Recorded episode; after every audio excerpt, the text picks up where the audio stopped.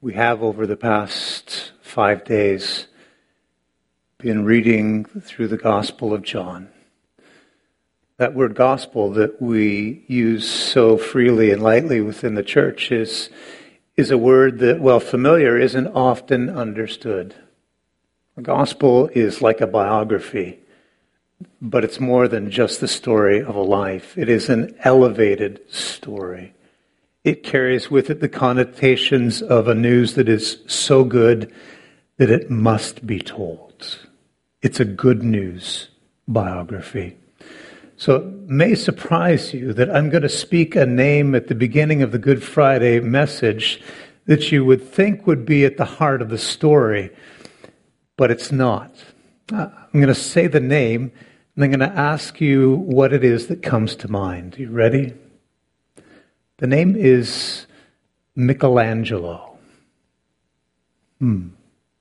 What is it that you think of when you hear the name Michelangelo? I mean, is it not great artistry? Uh, among his crowning achievements, that, that glorious ceiling of the Sistine Chapel in Rome. Uh, time and time again, we hear the name and we think of the artistry magnificent. The closer you get to it, the more beautiful it is. And yet, the interesting thing about the biography of Michelangelo is that we realize that again and again he tired of this work. And he would flee Rome back to the safe, familiar soundings, uh, surroundings of his home in Florence. And it was only at the coaxing of the Pope, the constant meddling and prompting, that he had to be coaxed and, and drawn back to Rome to finish that work.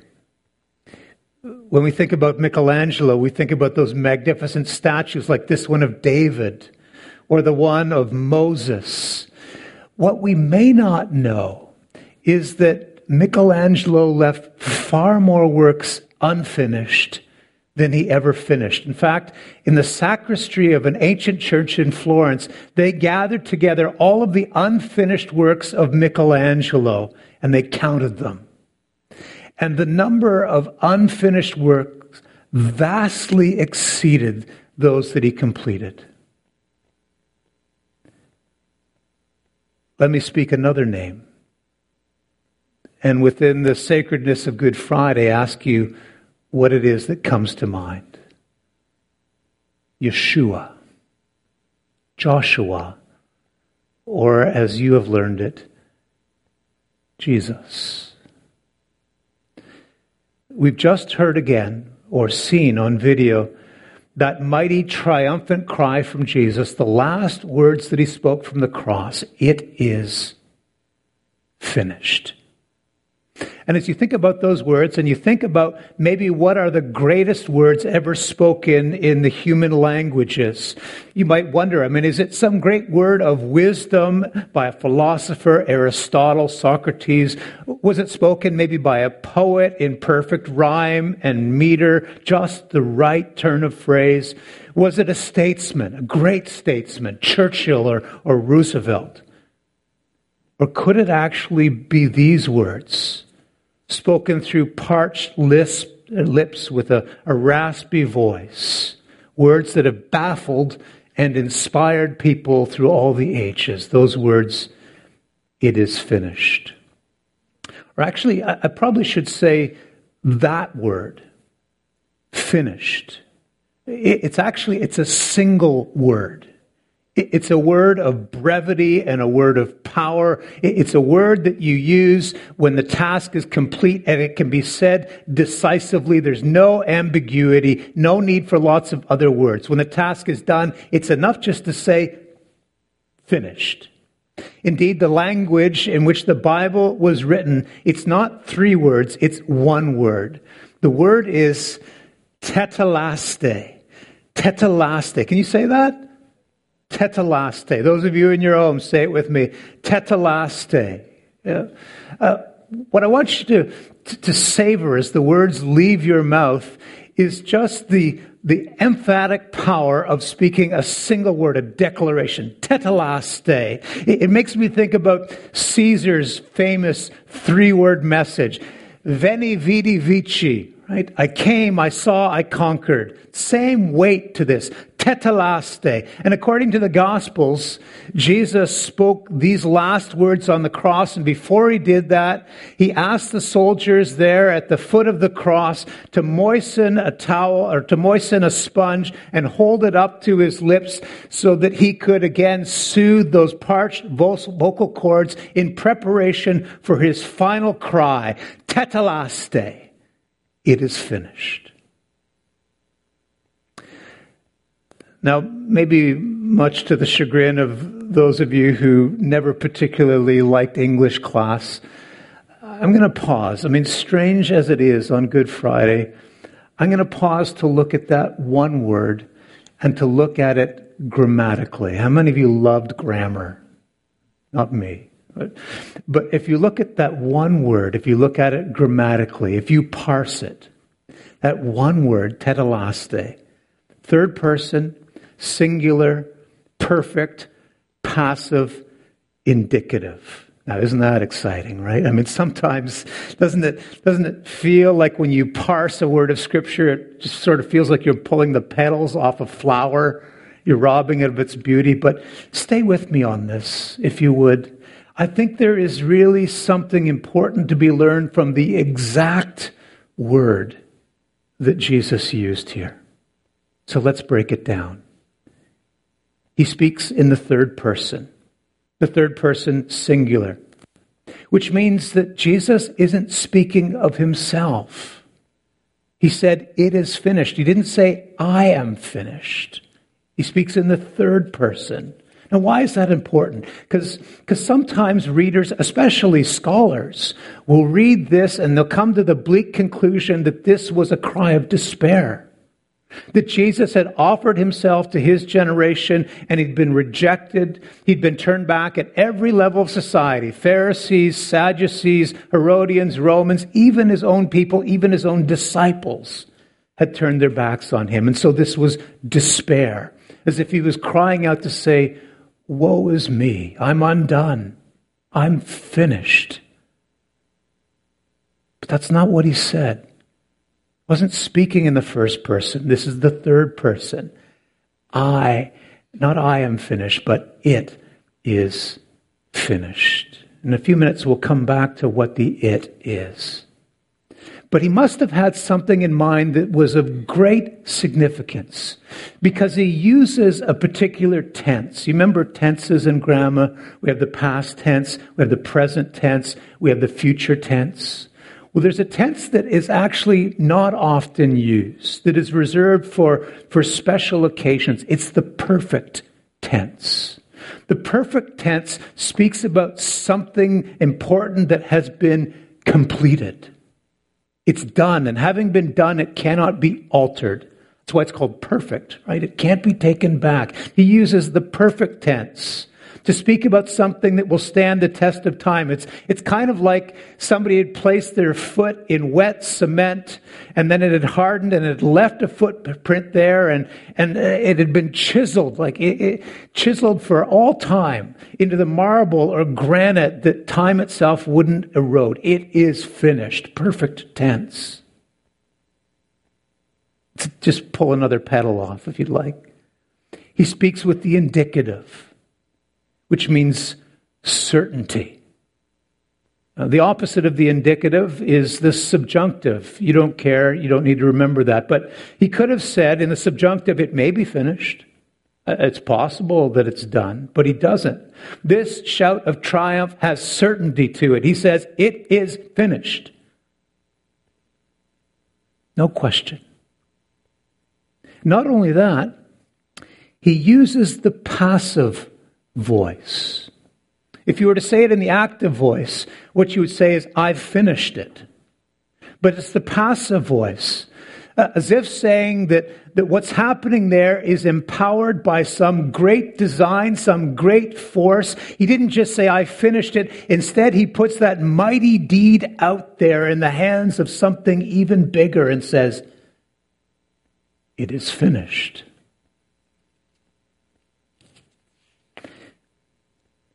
The life of Jesus, from first breath to final breath on the cross, was caught up in the great purposes of God. It was the culmination of, of centuries of promises and prophecies. And all of that, all of that gets gathered together in that final word. It is finished. Tetelestai.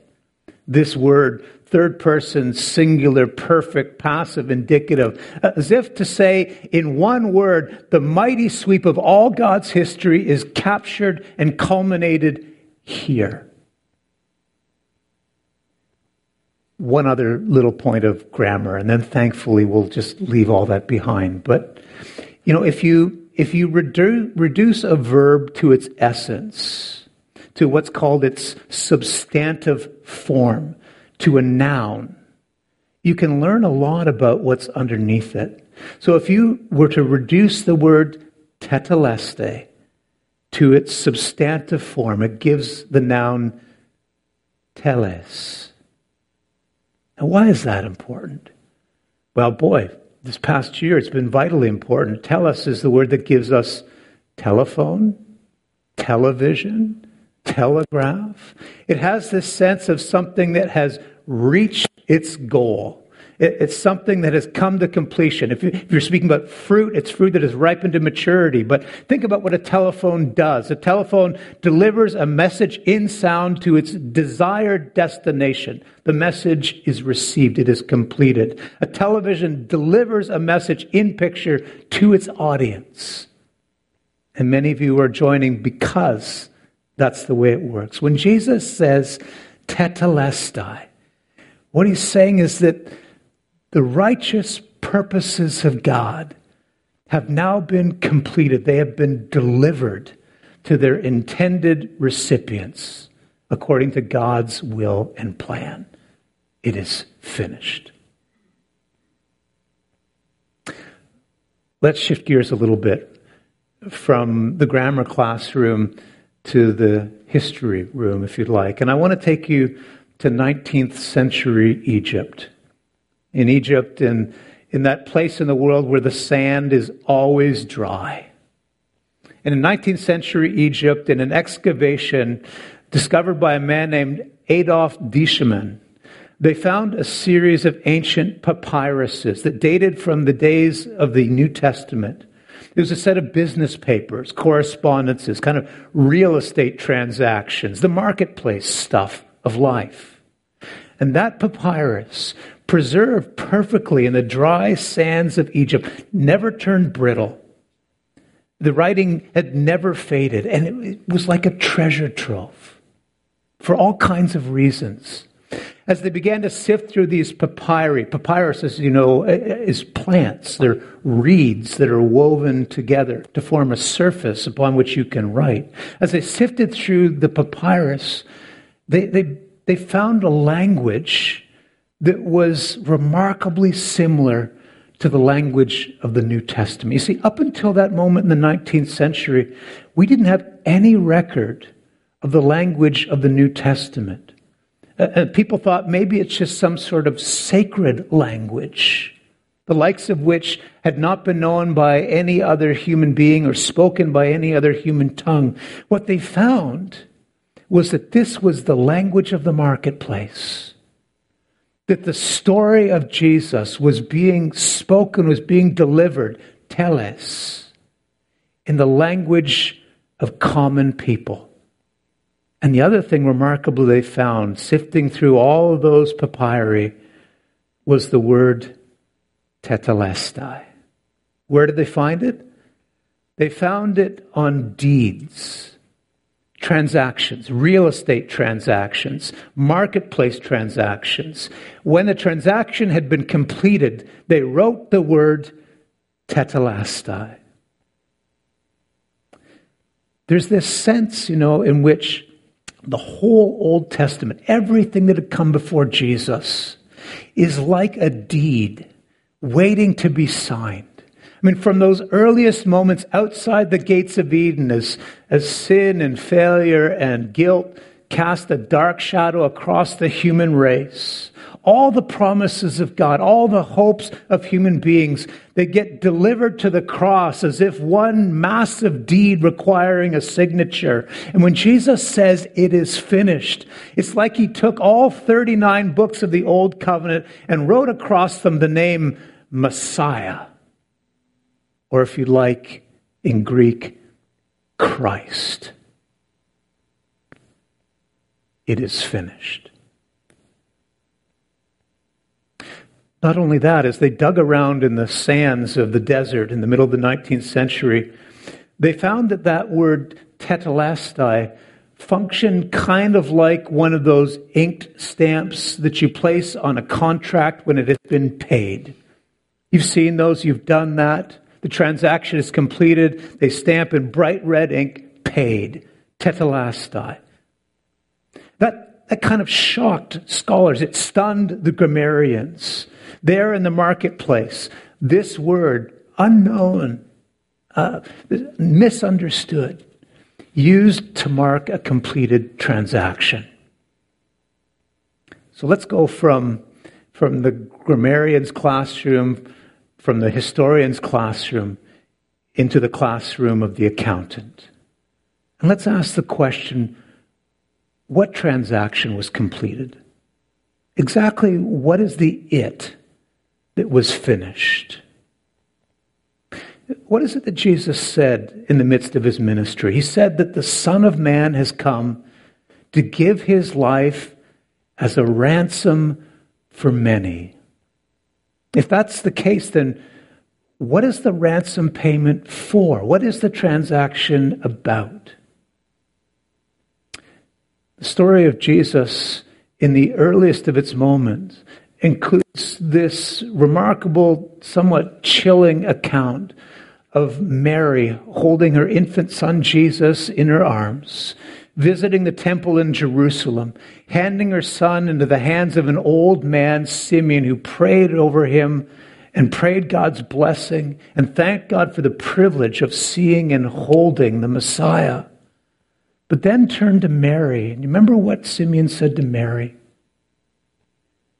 He said that her heart would be pierced by what would happen to the baby she was holding in her arms. And that wasn't just something Mary knew, it was something that Jesus knew. Jesus spoke of this hour as if he saw it, kind of like some invisible hourglass that was hanging there over his head. He said it very early in ministry. The wedding feast at Cana in John 7, he says, My hour has not yet come. Kind of like the striking of a clock. My hour has not yet come. My hour has not yet come. My hour has not yet come. He lived as a man who knew that there was hanging over his head some awesome hour that he would face. And even early in his ministries, he, he spoke to his disciples about the time when the bridegroom would be taken away. And it would be a time for grieving. And as the time approached, about six months before the cross, he began to prepare them. And all of those passion sayings that we've been reading in the Gospels, particularly in the Gospel of John, that the Son of Man must go up to Jerusalem, that he'll be arrested, that he will die, but then he'll be raised. But some of us cringe even if we look at our calendar and we know we have a dentist appointment next week you know, or we've, we've got a doctor's appointment or a procedure coming up. Here was the Son of Man, the Son of God, who lived his whole life, his whole ministry, knowing that this moment would come. And yet somehow his life and his ministry was all bound up in the awareness that that's why he had come. And all of that reaches its exclamation point in that final word, tetelestai. It is finished. Jesus was careful to make it clear that, that when that moment came, that it wasn't just him, that, that everything that had gone before, all of the symbols, all of the emblems, all of the institutions, everything that they knew, the, the priesthood, the temple, the altar, the sacrifices, all of it, all of it was going to be bound up in his life and now in this moment, and all of it gets completed in that cry It is finished. Some of you remember as we spent the better part of a year making our way through the Sermon on the Mount. Those words very early in the teaching ministry of Jesus. Matthew 5, verse 17, kind of Jesus' great kingdom manifesto, the Sermon on the Mount. He defines his relationship to God and everything that had come before him, saying this. He says, Do not think that I've come to abolish the law or the prophets, all this stuff that came before me. I've not come to abolish them. I've come to what? to fulfill them. In other words, every symbol, every institution, every ordinance, everything in the Old Testament would find its substance in Him. Every promise that predicted His coming would find its fulfillment. Every priest who stepped in front of an altar would find their fulfillment in Jesus, who would be called the great high priest. Some of you, a few I know, have, have visited Jerusalem, and maybe you've been inside the Church of the Holy Sepulchre that, that marks the moments that we celebrate today. In the Church of the Holy Sepulchre in Jerusalem, there's a painting that hangs high on the wall with an inscription that reads, Hamegalos Archioreos, the great high priest that, that whole bloody trail of sacrificial victims, every lamb, every goat, every bull, everything that had been delivered to the altar in a river of blood flowing from the temple, flowed right up to the cross where Jesus cries out and says, It is finished. It's almost as if all of it comes together. All those promises are like one compressed spring or one stretched elastic band. And as humanity watches, eager with expectation for the day that it would be let loose, let free, it's let free with that one shout it is finished. What is finished? The ransom the atonement, the, the covering, everything that had been anticipated in all the days leading to the cross. Quite simply, dying to the death of death, never to die again. It is finished.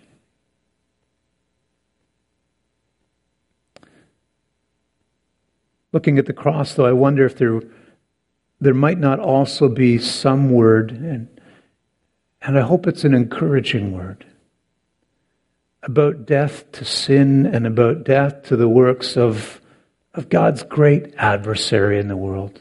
You know, from that first moment that, that temptation entered the lives of that first pair, right up until this very day, I mean, we've all known, haven't we, the sting of defeat?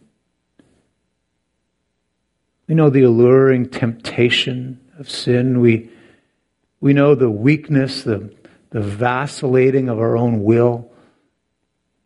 We look back and carrying behind us is all the guilt of the past.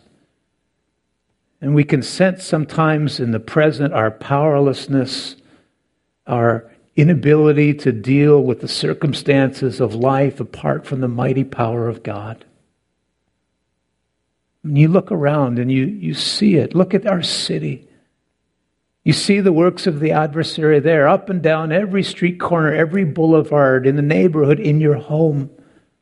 You see the shadow of the accuser, the slanderer, the enemy of our souls. So it's little wonder that the Bible says, 1 John 3 8, that the reason the Son of God appeared was to destroy the devil's work. I think what was meant by that is that, that on the cross, underneath the pierced feet of Jesus, he was crushing the head of the serpent. Now, I know somebody said years ago, if he's dead, it sure still looks like he's alive. But, but here's the point from that moment on, Jesus struck the blow that ultimately will render powerless the great enemy of our souls. And maybe in this age we still see it on display, the power of darkness, but, but when he comes again, in that final cry of victory, the enemy will be chained and we will hear the truth of that word, tetelestai. It is finished.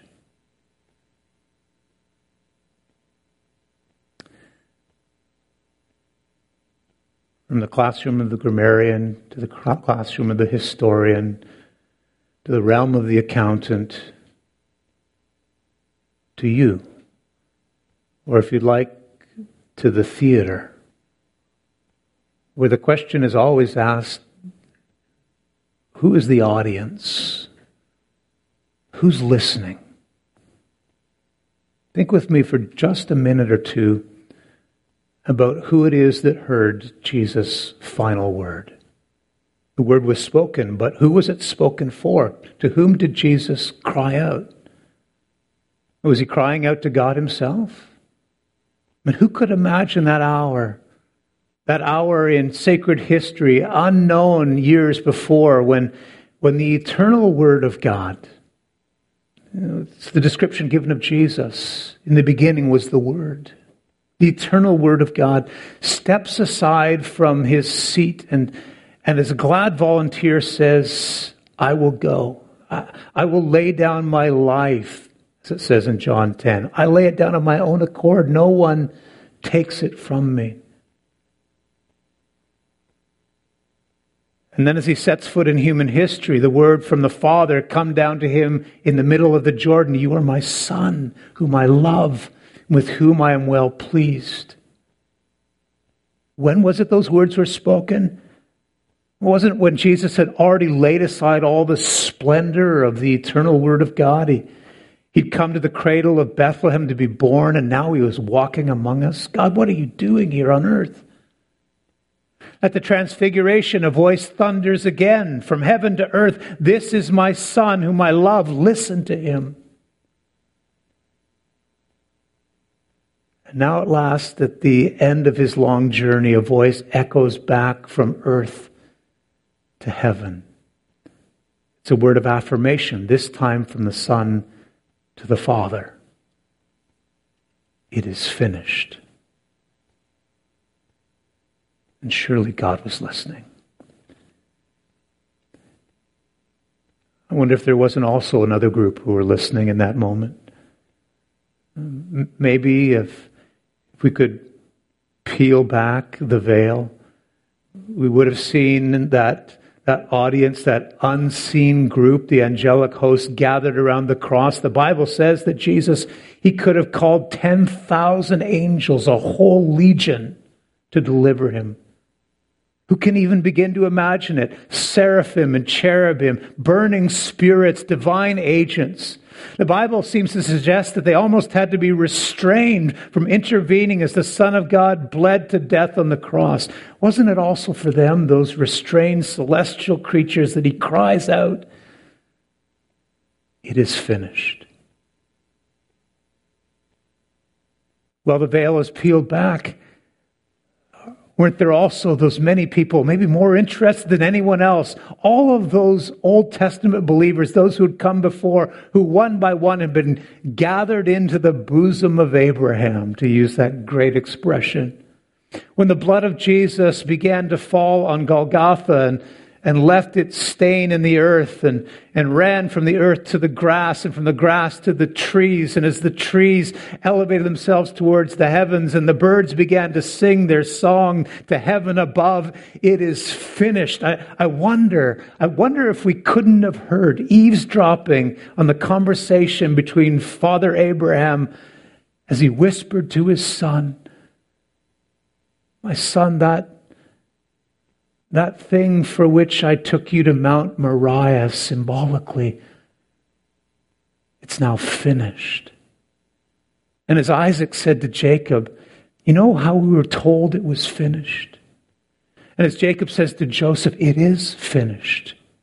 And as Joseph says to all those who came after him, Tetelestai, it is finished.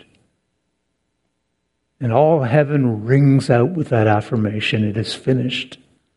And they fall down at the throne and they say, Worthy is the Lamb that was slain. What a resounding sound must have gone through the rank and file of all of those Old Testament believers who were there as witnesses.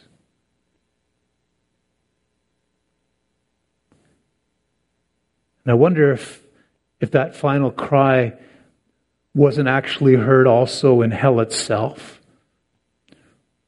where the adversary had to cover his ears. I mean, that, that one who from the very gates of Eden had let loose the hounds of hell to stop the purposes of God, the one who had animated Herod the Great to butcher the infants of Bethlehem, the one who had tried to tempt Jesus in the wilderness, the one who, right up until those final moments in the Garden of Gethsemane, had tried to stop him before his blood began to flow on the cross.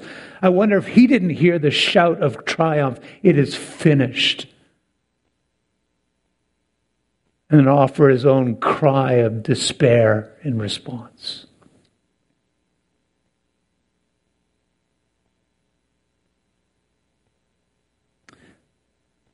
And I wonder about you. I wonder if he wasn't crying out for you. I know he was for me. How do we know that it is finished? We could have said it, but but we know it. And that's something deeper, isn't it? The moment after he cried out, the veil, the veil that, that covered the most sacred place in world, the most sacred spot in history was torn from top to bottom. It is finished. Matthew, the, the Jewish gospel writer, wrote in his gospel that that veil, 60 feet long, heavy with embroidery, hung on acacia wood, covered with gold, was torn right from the top to the bottom. Can you imagine? Can you imagine that, that sleepy eyed priest who walked into the temple that day to go through his mandatory rituals and suddenly turned to see that veil ripped from top to bottom and is gazing at the one place in the world they were never allowed to look, right at the symbolic manifestation of the very presence of God. He must have run from that place with holy terror, said that church was never supposed to be like this. What had been walled off from the world was now set free and humanity could come to God. The veil was no longer a barrier. We know it's finished because of the vindicating resurrection of our Lord Jesus Christ. That's, that's the reason we don't just gather today. We, we gather on Easter morning. If the body of Jesus had turned to dust in some unmarked Palestinian grave, there would be no assurance. But the book of Romans opens with the triumphant words that Jesus was proved to be the Son of God. He was vindicated by the power of the resurrection. He was exalted to the right hand of God the Father. It is finished. And a final affirmation comes and the outpouring of the Holy Spirit on the church of the living God. Before Jesus left, he said to wait for that which was promised by the Father. So, what if those 120 people who were gathered together in that upper room, praying together, Oh God, send your Spirit, had been met with nothing but silence, nothing had come? It all would have been finished. Just another dead Hebrew rabbi, just another wasted martyr. Nothing would have happened.